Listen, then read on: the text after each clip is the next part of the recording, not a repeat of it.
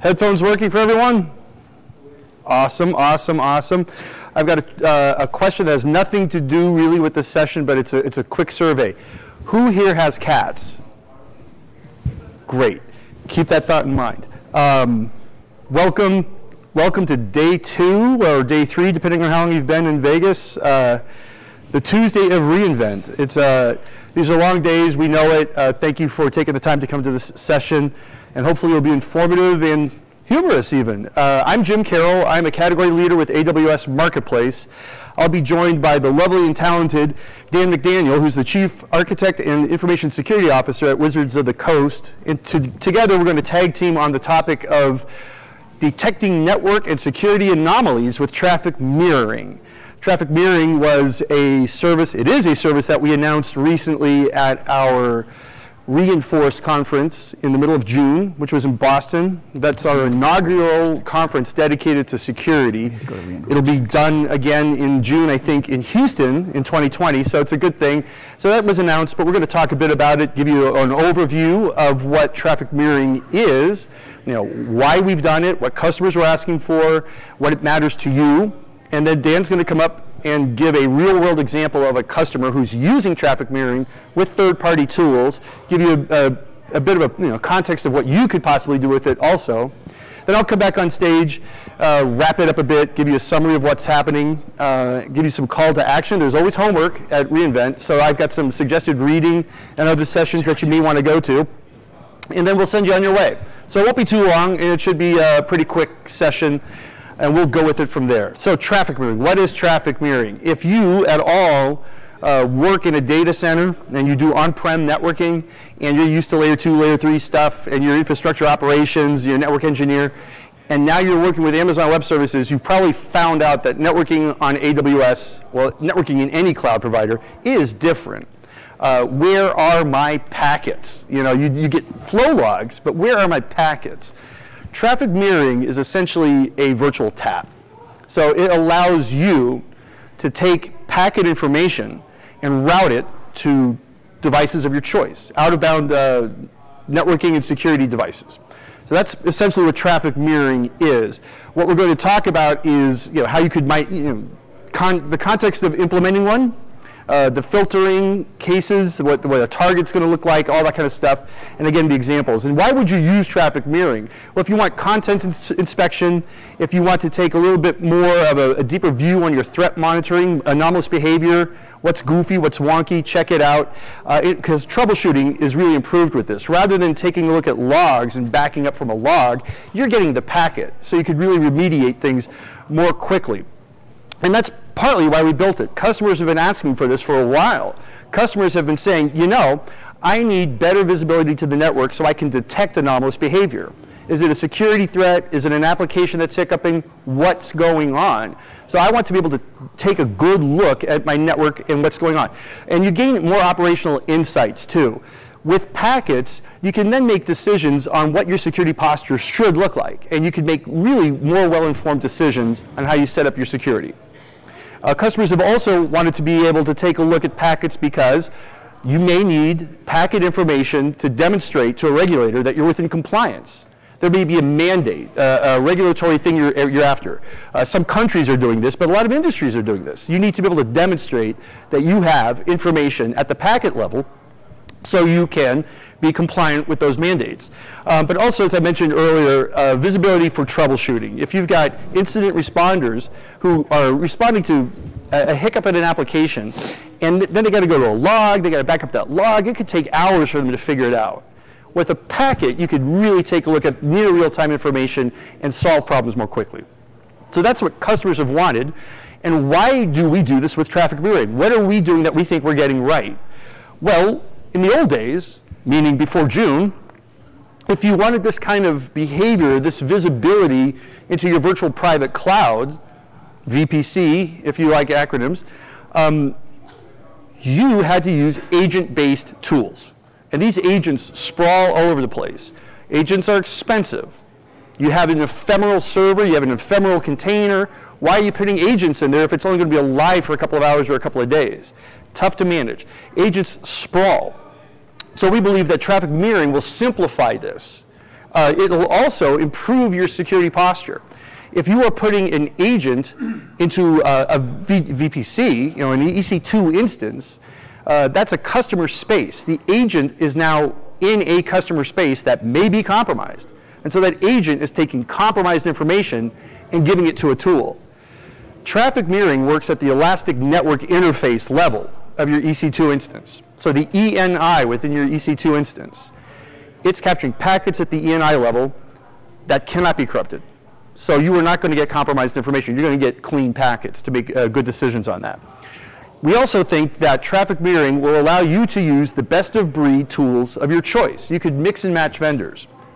Traditionally, if you've been using agent-based tools, those agents work with a given set of tools. I'm, you know, vendor A, and here are my agents, and here are the three tools that vendor A offers based on those agents.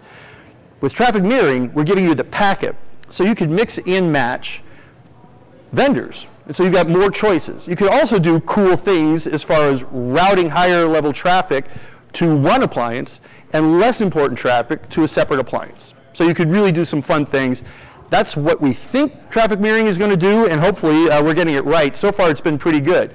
Uh, the three components of traffic mirroring, targets, filters, and sessions. Targets are the destination for the packet. Filter is, you know, hey, I want some of this, I don't need all of that. The session is visualizing or presenting to you what those packets do and you can present it into tools. You can present it into uh, appliances that are available on AWS Marketplace. You could go through open source tools. You could even build your own stuff if you want to. And we're going to go through uh, each of those pretty quickly. We're going to start with targets. Again, targets are a destination for the mirrored traffic. What are targets? The target, as I mentioned earlier, could be the Elastic Network Interface. Well, it has to be the Elastic Network Interface.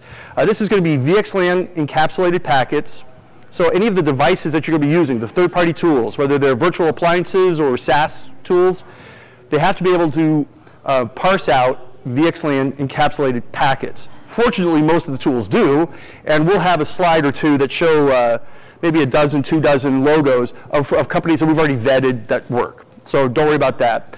It also, it could be a network load balancer. The network load balancer, as the name implies, it's a load balancer. So why do that? Well, it allows you to, to deploy fleets of appliances behind a load balancer uh, for robustness, resiliency, redundancy, whatever fun R word you want to use. Uh, if you've got a traffic mirroring target in an availability zone and it starts acting wonky for some reason, for whatever reason, the NLB, ELB will be able to take that packet and now route it to a different target in a healthy AZ. So it keeps the thing up and running. So that's a bit of information on what targets are. The filtering, as I said earlier, this allows you to manage the, uh, the inbound and outbound traffic. You can define what gets copied, what doesn't. And you could just take a picture of this. There's plenty of documentation on this, but it's not represented in a, as you know, beautiful a picture. This is a nice cheat sheet. So rather than go through it all, those are, are what filters are available, and there's the options with each, within each of those parameters. So the filter, again, uh, just allows you to make, make sure that you, you're choosing the packets that are of interest. You, maybe you want some, you don't want all, that's cool. And uh, an example of that, right here. Uh, and so for you cat owners, I'll tell you, this is my cat's favorite slide in the deck because she'll just stare at these dots and go, huh, and it gives me a nice break to go get a cup of coffee. Everything's cool. But you've got a, a representation here of inbound and outbound packets. You could set up a filter where you say, you know, I just want to vet the inbound traffic. I don't care about the outbound traffic. You may want both, but you don't have to have both. So this is an example of what a filter could do for you. Um, and so if you've taken a picture of that, you can do that too. Um, but that's great, the, the animation, gotta like that. What is a packet? Great. Here is another picture slide. I'm just gonna build it out so you can take a picture of it. This is all the information of what the VXLAN headers should look like, making sure you can parse it correctly in your, your appliances. Um, that is the packet format. So right there you've got uh, what a target looks like, uh, what the packets look like, and now here are some of the catches. we truncate anything over 8,946 bytes. Hasn't been a problem so far. We got, we got a lot of customers who are using this, and that seems to be heavy enough for them. So that's cool. Um, the other thing I should back up and mention on the, uh, the load balancer, you would need to set up a UDP listener on port 4789. So that's another thing that isn't on the slide, but I should mention that just so you, so you know that. Again, that's in all the documentation. But the UDP listener in the uh, load balancer is what would, you would need to make sure that works right for you. Um, and so the sessions. What is a session? A session is information from the source going to a target plus filters. And it presents to you, ta-da, your mirrored traffic. And what you do with it is, you know, you've got options from there. Uh, the, the important gotchas here is to understand that the packet is copied only once. Anytime we have traffic mirroring, that packet is copied once. But that one packet can be made available to multiple sessions. So as I was saying at the front of the, my speak, if you've got you know, HTTP traffic that you want to go to one tool, but TCP traffic to go to another tool, this is where you would be able to do that. You could make, uh, you could define sessions based on what you want to do. You could bifurcate, but you could do up to three. So I guess that's trifurcate. Uh, I may have just made up a word. Um, and when you build these sessions out, you would prioritize them. You can develop a priority list. The lower the number of the session, it's the higher the priority. And we will, we will make sure that we give the traffic priority based on that. Um, so that's just, you know, when you're building out the sessions. Again, plenty of documentation on that. And so once you've done all this, what do you do with these packets? So when I say you, I mean you in the room, not us. You have a choice. You could go to APN, the AWS Partner Network, and take a look at all of the great partners that develop tools that, are, that use traffic mirroring. Or you could use open source stuff for intrusion detection, intrusion prevention, um, Suricata, stuff like that. You could, you could do that. Or if you're a builder, cool. You could go right ahead and build your own analyzer we don't know that a lot of people are going to build their own analyzer. You may. It's, it's, it might not be that hard for you. But most people, we find, are going to want to use vetted products that they know they could click and deploy and simply manage. And that's where AWS Marketplace comes in.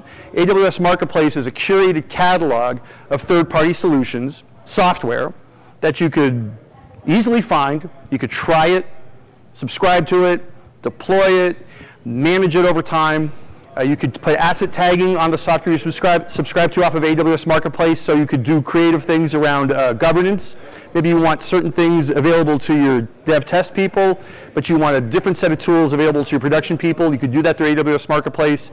Uh, the software spend off of AWS uh, works with uh, AWS cost optimization tools.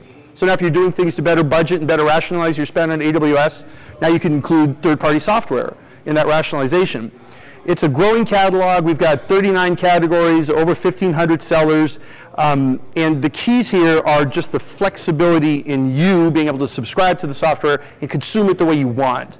Do you need it by the hour? Do you need it in an annual contract? Do you want it monthly pricing? Do you want to have a virtual appliance that you deploy in your VPC? Do you want to subscribe to SaaS, where the SaaS provider manages that infrastructure? You've got a lot of options available on AWS Marketplace. And there are many AWS Marketplace sellers that have been vetted on traffic mirroring. You can see many right here, and I encourage you to take a picture of this slide and the next slide, because most of these logos are uh, in the expo. So if you get a chance to walk through the expo tomorrow or on Thursday, I guess Thursday, it's Tuesday, right? Awesome. You can just go up there and start talking to them, asking them questions. Uh, you could tell them that Jim Carroll sent you, and they'll probably chuckle. Uh, here's another one to look at. So these are the two slides of uh, the vendors that have been vetted. And there, there's another dozen or two, but here, here are the key ones. Um, so once you've taken those pictures, great. So how are customers planning to use traffic mirroring? The best way to hear how our customers using traffic mirroring is to have a customer come up here and tell you how they're using traffic mirroring. And that's where I'm going to tag team it with Dan McDaniel. Thanks, John. Thank you. All right. Welcome. You stole my stuff. Good evening. Can everybody hear me okay? Yeah? Okay. All right, so as Jim said, I'm Dan McDaniel. I'm the Chief Architect and Information Security Officer at Wizards of the Coast. Is anybody familiar with Wizards of the Coast? All right, one. What we do, we make Magic the Gathering, Dungeons and Dragons, Magic the Gathering Arena, uh, Magic the Gathering Online. We basically have 30 plus years of making analog games, pen and paper games, card games, physical games um, that we've been doing for so long. We have so much deep and rich IP that three and a half years ago, our new CEO said, we're now going to take our analog games, we're going to make them digital. We're going to start building out games that people can play. And we're not going to do it in a very normal fashion that's you iterate one game, two and a half years later you put out a third game. We're going to go horizontal. So we're going to put out six to eight games within a two-year time frame. In order to do that, we have to have four to six different studios working at the exact same time. Now we're going to be building these games across PC, mobile, console, and we're going to be building these games across different types, co-ops, RPGs, MMOs, um, trading card games. So basically, in our space, we have eight games. They're completely different, completely different cadences, completely different requirements on uptime and performance. Anybody here play a Call of Duty and their shots don't go off in a timely manner and you get killed? That's the kind of stuff we deal with um, in a lot of our time-sensitive games. So we look at our environment and we say, okay, as these games are being built and deployed, how do we get visibility at a level that makes sense that we can keep up with what the games are doing from a feature set with continuous deployment, continuous integration. Some games are looking at deploying three or four times a day. Our platform does two to three a day. Um, how do we do that from an operations backside and not become that gatekeeper that roadblock when they're trying to go fast, get features out to our customers and trying to get um, performance optimal at the same time? So like any digital company, we're on the cutting edge of Kubernetes and Docker, and so we're building games that are running anywhere from 200 to 500 nodes at any point in time, being spun up and spun down. Docker containers are coming and going. Um, and in our environment, where we do what's called a deploy and destroy method, where when we do a big feature release, we literally will spin up a whole nother environment, reroute the traffic, and just destroy the other environment. So when you start looking at things like applying agents or SDKs, it's very, very impactful to the business. Um, a couple of things. One is the, the cost of it. If I'm running a uh, failover to another region, I literally have a double set of agents running for a matter of an hour. Then the old environment disappears. I don't want to pay for double my agents just because they were running at the same time. I also have a, have a challenge from operations to getting pricing on the agents for the vulnerability scans is how much do I pay for a year if in an environment, in one of my games, I'm running anywhere from, say, 800 to 10,000 servers a month over the lifetime. What, what is my cost? How do I get that figured out in a, um, especially a space where I have free to play, where everything is really down to the nanosecond of cost versus performance to the, to the game and to the players, right? So we're looking at these really dynamic and ephemeral environments. And we really challenge ourselves as how do we figure out the best way to give us visibility into what's happening so we can secure the environment, give us the visibility into the performance of the environment in these really dynamic natures, and remove the operational overhead. We really don't want to be as anybody here can tell you from an operational standpoint, be that blocker that says you can't release on your cadence because the operation guys don't understand what you're doing because you release a new environment. They haven't got the agents checked in. They haven't got anything figured out. So we're trying to get out of that space. And when the whole um, vision of traffic mirroring came to me about two and a half months ago, um, the first thing I liked about it was the nativity of it. It's a native visibility into the packets that's going on in my environment, which means I don't need to put agents on the machines to see what's going on from packets moving in between um, EC2 instances in or out. I can now see things dynamically. I can also have transparency at a level that goes beyond, go beyond log files. Log files does a great job to tell me what data is moving from here to there, but it doesn't tell me what's in the packet. And from a performance scenario, if you have malformed packets or um, something that's been modified inadvertently, if you don't have visibility that, you don't understand why your, your game's running slow you're having performance behaviors. So we really needed to have that visibility in order for us to deliver these games fast, deliver these games out to our customers, and to give the best experience to all of our uh, players as we go through. We also need to make sure that when we would be running A-B testing, right, which is very common in the gaming industry. We'll run two different environments, same game, with some back-end tweaks a little different, just to see which one does better. We also need to understand that from a performance at the packet level. And so when we got into the VPC traffic mirroring and we partnered with ExtraHop, we're able to route that data directly into the ExtraHop tool and they can give us within real time pretty much what's behaving at that deeper level. All we have to do is we just bifurcate our traffic um, from EC2 instances, which basically um, something that I want to make sure we're clear. You have to have a Nitro version of EC2 instances to leverage uh, VPC traffic mirroring. Um, but now we can just route that data out to our endpoint, which for us is ExtraHop. ExtraHop does the ana analysis, gives us the feedback what we need in a timely manner. Scaling doesn't matter, agents aren't on anything, SDKs aren't required. And now we can actually start partnering with our development team so they can start making changes in a real-time manner that works within their cadences, which is super important for us. So the way it's going to work for us is because we drive the traffic in from our games, hits our ExtraHop, uh, reveal like SaaS told, and then our analysts can sit there and start going through and saying, okay, how do we start prioritizing it? How do we evalu evaluate the, the results we're getting? Gives us a nice dashboard that we partner with our uh, studios, and the analysts can start working with them basically, and this is how we prioritize, this is what you need to do, but this is what's really going on in your environment. It's not uh, what agents checked in, it's not that kind of stuff. This is actually what's happening. So transparency and accuracy is huge for us.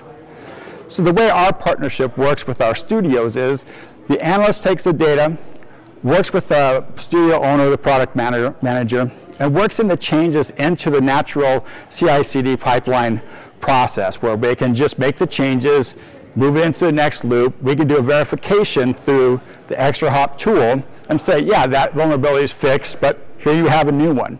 But it puts us in that cycle. Instead of being a gatekeeper or a roadblock, we're not just part of that development cycle, which is where we want to be from a, a fast gaming environment that we're moving to. And that's really what I got. Jim, up to you. Awesome. If you guys have any questions, I'll be around here later if you guys want to ask me anything. Anything? Almost. Thank you, sir. Thank you. All right. Great story. So you, you heard how uh, traffic mirroring was able to give Wizards of the Coast uh, better agility, greater speed uh, in, in addressing issues. But I love the way he was, Dan was saying, it keeps him out of the way. Uh, if there's if there's a hiccup in an application, rather than ping the app team and say, hey, hey, can I interview you on what's going on? Packets that are coming to these tools give you a chance to know what's happening and remediate without interrupting uh, your CI/CD uh, workflows. Uh, so a quick summary, and then we'll give you a call to action. Continuous monitoring for, for sensitive workloads. That's, that's the, the highlight of, of, the session is that uh, traffic mirroring with third-party tools allows you to really take a look at what's happening uh, and uh, come up with better decisions for your security posture, uh, become more agile in how you deal with incidents, and lots of good stuff.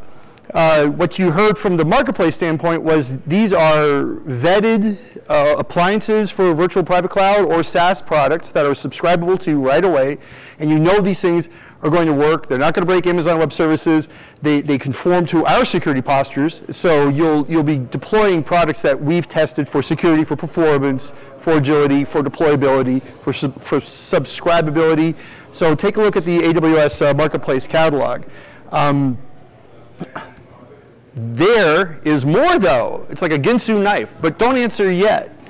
Uh, since these decks were put together, there were some related uh, announcements on traffic mirroring. Last week, uh, traffic mirroring team announced that there is now expanded availability for where traffic mirroring uh, products can be deployed. Traffic mirroring is now supported in Sydney, it's in Hong Kong, and it's also in GovCloud, which is very important if you're a public sector company or you're a third-party company supporting uh, public sector companies. Uh, it's also uh, now able to do CloudWatch. CloudWatch metrics can be set up and uh, fed into traffic mirroring. So, so CloudWatch will allow you to get information about which packets are being looked at, which ones aren't. So if you wanted to take a look at uh, some CloudWatch-based metrics. You can also set up alarms. If there's a threshold you want to set up, the metrics can be set so the threshold will alert you once that threshold is being approached.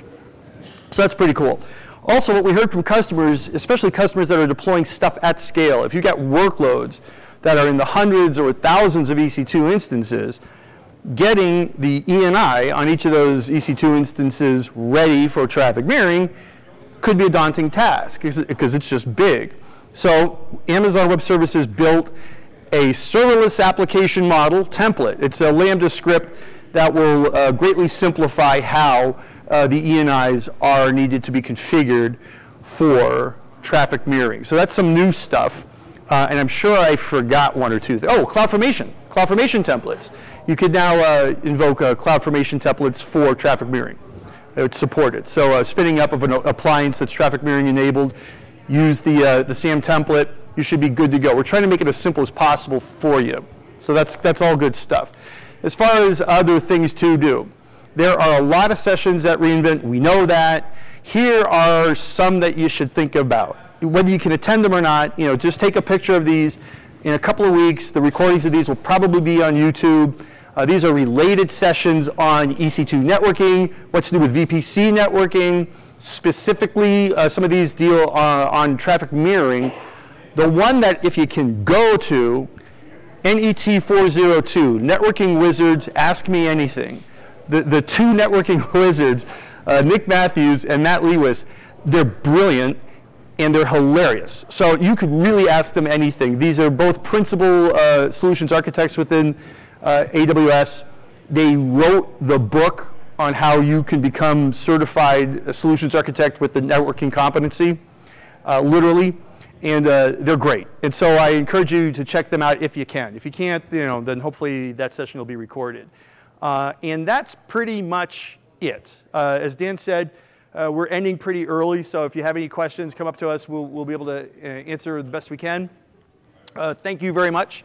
If you want to contact me directly, that's my email address. Happy to help you out via email. Uh, and see someone's taking a picture. Cool. Last but not least, fill out your surveys.